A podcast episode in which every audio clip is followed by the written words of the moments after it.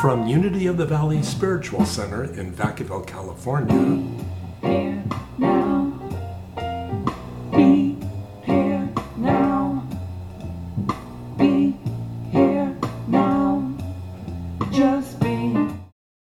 Good morning again. I'm Reverend Sonia Milton, and it's my joy and pleasure to be sharing with you on Valentine's Day, the day that we celebrate our hearts, we celebrate love. I want to tell you about a new word that I learned this week. The word is entrainment, and it's defined as a physics phenomenon of resonance, first observed in the 17th century. Christian Huygens, a Dutch scientist, in 1665, he was working on the design of pendulum clocks, and he set two clocks on the wall near each other, and the pendulum swung at different rates. However, eventually they would end up swinging at the same rate, and this was due to their mutual influence on each other. So entrainment then could be defined as a tendency for two oscillating bodies to lock into phase so that they vibrate in harmony. So this principle of entrainment is universal. It appears in chemistry, pharmacology, biology, medicine, mathematics, psychology, sociology, astronomy. So I'll get back to this idea of entrainment in a while because it really influenced how I've been preparing for the lesson this morning. You know how you kind of get on something like a dog on a bone? It's just an idea, and then it just keeps growing and changing and shifting, and it's just something that you talk about. Because it's just working in your mind. It's that process of churning and of wrestling. And I've been doing that for a while with this idea. Well, let me just say, you know, in traditional Christianity, and again, I wasn't raised Christian, which is kind of good news because I got to come to this, you know, in a new way. So in traditional Christianity, the real seminal events are the crucifixion and the resurrection and all that happened in between. You can also throw in the idea of the miracle of virgin birth as well. But for me, when I think about the ministry of Jesus, when I think about Christianity, I come up with what I call my own Trinity. And it's the baptism, the wilderness, and the ministry. And just saying that, I have chills. You know, so of course, as you know, I'm going to read it to you. Okay, I'll just read to you from the book of Mark, from my beautiful Bible that I got when I graduated from ministerial school. It was a gift from my home ministry, which was Unity in Santa Barbara. So I like the Gospel of Mark. It's kind of the no-frills gospel. It's the first one written. And the other two Gospels, well, there's also John. The other Gospels took from different sources as well as Mark. But Mark's kind of, again, as I say, the no-frills. So in those days, this is from the first chapter, verse 9. In those days, Jesus came from Nazareth of Galilee and was baptized by John in the Jordan. Now, as you remember, John the Baptist was sort of this wild man. It's also said perhaps he was a cousin of Jesus, and he was out in the wilderness baptizing people there. And this is just so beautiful. And just as he was coming out of the water, he saw the heavens torn apart and the Spirit descending like a dove on him. And a voice came from heaven, "You are my Son, the beloved. With you, I am well pleased." What a moment. You know, you come in to kind of deal with your stuff, to get cleansed, and you have this aha moment, this brilliant opening where you just know that you are connected to the Spirit. And again, people in the Bible tried to write about their experiences in the best way they knew in the experience of someone else. And you know that when this gospel was written, it was at least 30 to 40 years after the actual death of Jesus. So this is hearsay, etc. But this is such a beautiful moment. You know, something like this obviously happened because it happens to us all the time. It happens to me. But then the exact next sentence, and this is what always gets me. And the Spirit immediately drove him out into the wilderness. You know, you have this, I think I got something. I think I have something. I think I've had this experience. I think I know what God is. I think I know that I am that Spirit. I know that. And then, I mean, we could say it's a test. We could say, oh, yeah, you think you know something? Well, here you go. Because he was in the wilderness 40 days. And we know that 40 days is really metaphysical for how long it takes for something to occur. 40 days, 40 years, 40 hours. He was in the wilderness 40 days, tempted by Satan, and he was with the wild beasts, and the angels waited on him. And that's just so beautiful to me. Now, in the other Gospels, you know, the different things are explained that he came up against. But, you know, Charles Fillmore called this chemicalization. You know, you have this new awareness where you have this greater sense of who you are. And then the old you comes up to meet the new you, and you get to deal with it. And it takes as long as it takes. Maybe it takes some therapy. Maybe it takes some body work. Maybe it takes a new relationship. Maybe it means ending something and beginning something else. But it's profound, and it happens. And it happened to this character, Jesus. Now, he had been kind of a follower of John the Baptist. And soon after this, John the Baptist is arrested, and we know what happened to him. And so Jesus then, you know, he's sort of he's waiting, he's having whatever he's having. And then he passes, he starts moving around a little bit. Now, I don't ever think he came out of that experience fully cooked and ready to take on the world, because that's not how it works, is it? It's this process of exfoliating kind of the soul, of this intention of living from this new place of awareness and of being. So he picks up a couple of disciples, and he goes to Capernaum, to the synagogue there. And he astonishes everyone with his teaching, and they're amazed as he calls out this unclean spirit. And so again, I don't believe he came out fully cooked, ready to take on the world. He had this sort of first healing experience. I want to continue. They went to Capernaum, and when the Sabbath came, he entered the synagogue and he taught. They were astonished at his teachings, for he taught them as one having authority, that inner authority, not as a scribe. He wasn't spouting scripture. He was coming from that place of awareness that he was beginning to know about. And then they went to the house of Simon's mother-in-law. And this is what's really interesting, and I hadn't explored this before.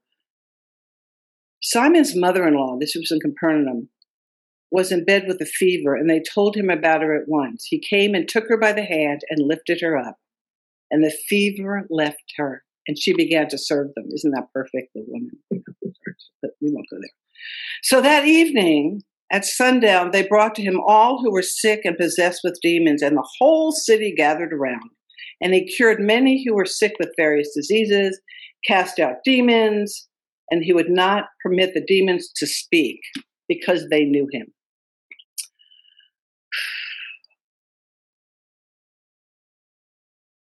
I look at this scene of the whole town turning out for this healing. They hear of the healing, and the whole town turns out to look. And can you imagine this whole town turning out? Now, I'm sure some of them were affected by disease themselves, or someone in their family being ill, a personal illness.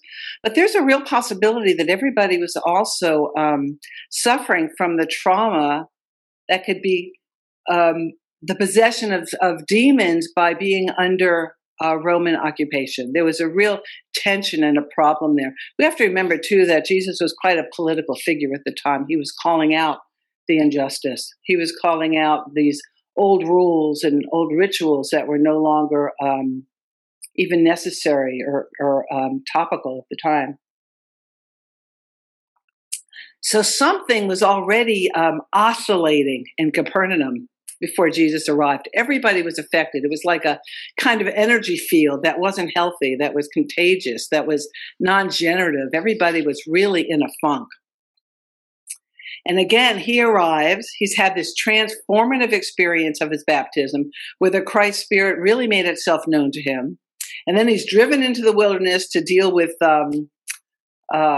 what still needed to be healed and taken care of, what was still in process.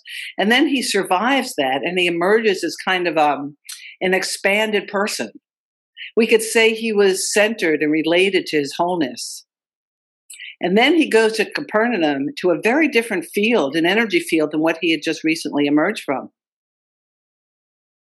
If we take this concept then of containment, this idea of taking oscillating bodies and that are out of sync and then bringing them into sync, this healing of the mother-in-law of Simon could have been this spontaneous moment of entrainment. The negative, the non-generative energy of this woman and the world and the community, and this positive generative energy that Jesus brings, it like coalesces in a way that the woman is healed. Imagine this energy and the pattern and the movement, the oscillation going on between them that moves towards a harmony and a wholeness and a healing.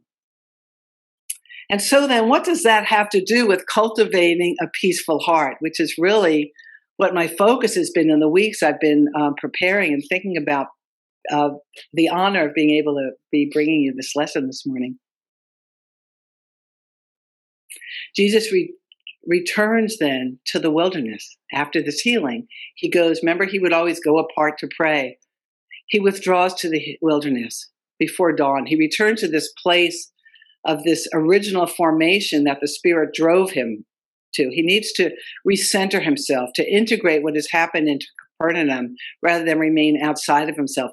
He needs to come back and do whatever he has to do to re-engage with his peaceful heart.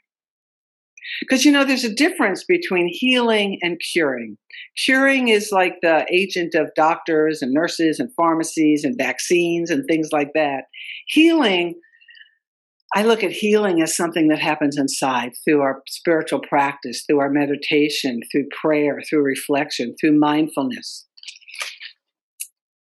There's a famous Native American saying that goes, "Sometimes I go about pitying myself when all the while I'm being carried by great winds across the sky." How important that is to reconnect with that part of ourselves.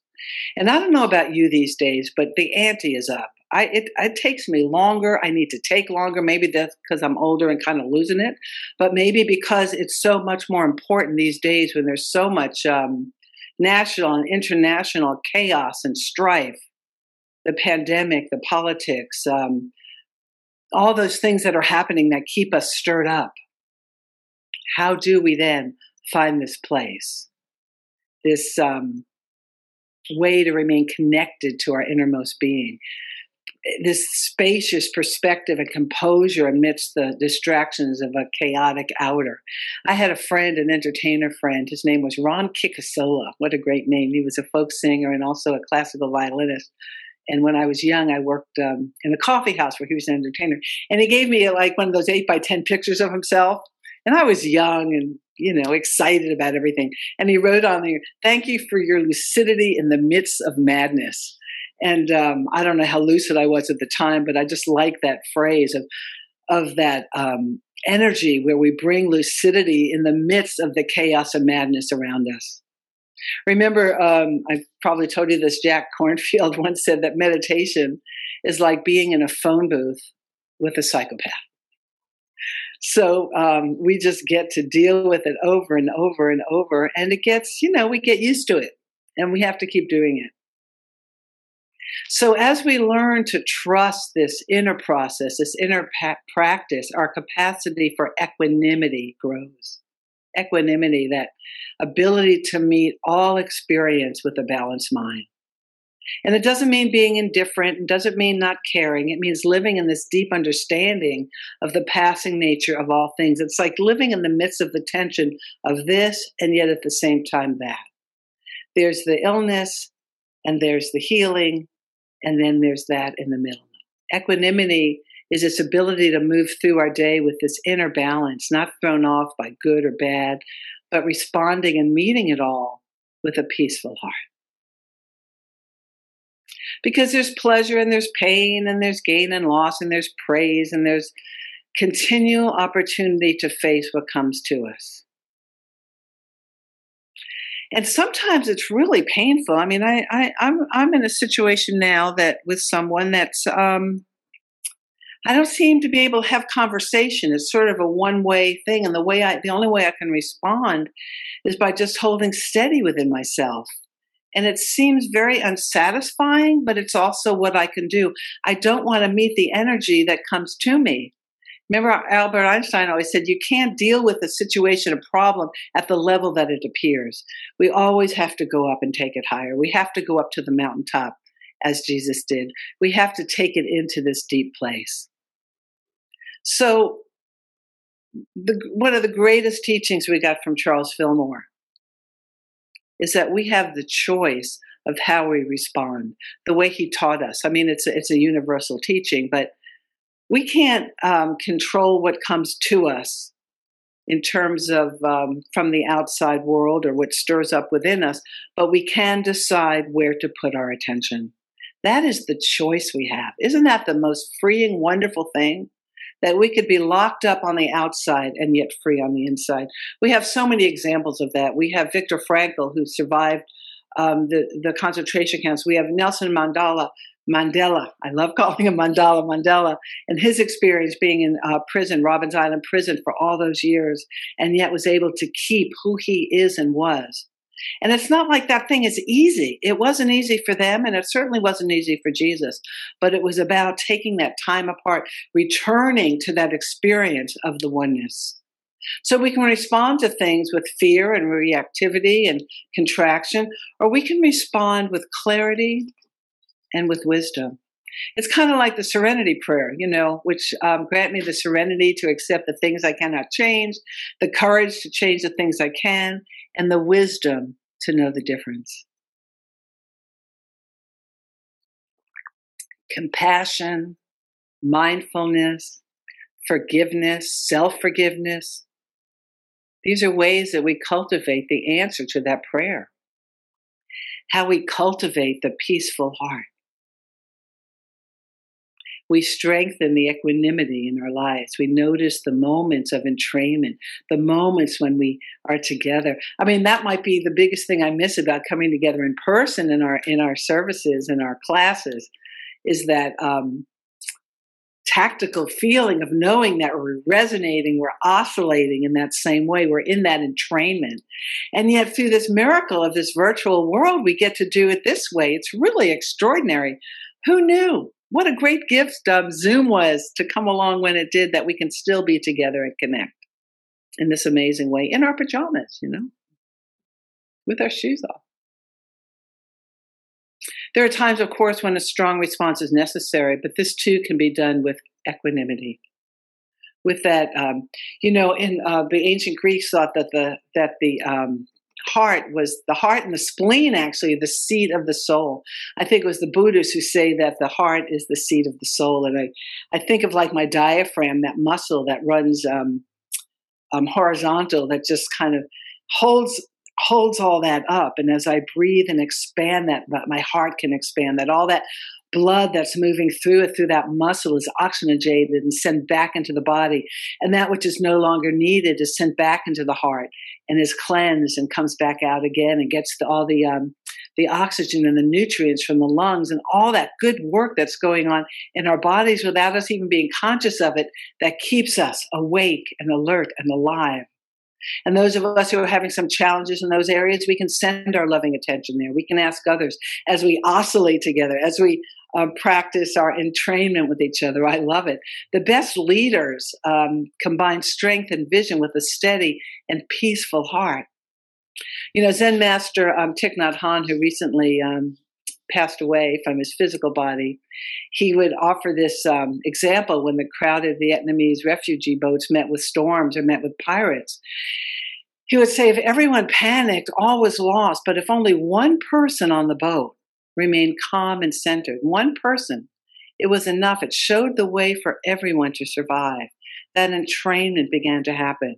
And when you look at the healings of Jesus as he went onto the Sermon on the Mount, and all the healings, all the casting out of the unclean spirits, whatever that was, that real, I believe the greatest healing was that spiritual healing of modeling that oneness, modeling that knowing. And he wasn't always kind and gentle and blue-eyed and blonde-haired, I mean, he had a lot to say. He threw over the tables, the money changers at the temple. He was very clear on what's important. and it's here in the heart. The seat of the soul, the seat of equanimity, the seat of peace. And so I invite us all as we go out into this day and the world and the week and all that's going on, the tensions that are going on nationally and internationally, locally. Did I get a vaccine? Will I get a vaccine? Am I wearing the two masks? Am I doing it right? All those issues that have just created such an incredible year, and it's just about a year now. We can remember this equanimity, this balance in the heart. We can remember that idea of entrainment, that we do begin to resonate together in our households, in our spiritual communities, in our workplaces, in our schools. Because it's all about intention and practice. We become the person with equanimity. We become a peaceful heart, and we continue to practice and practice and practice and practice. Thank you. Shalom. Namaste. Thank you for listening to Unity of the Valley Spiritual Center. Our services are every Sunday, 8 o'clock and 10 o'clock at 350 North Orchard Avenue in Vacaville, California. You can support our podcast by making a donation at www.unityvacaville.org.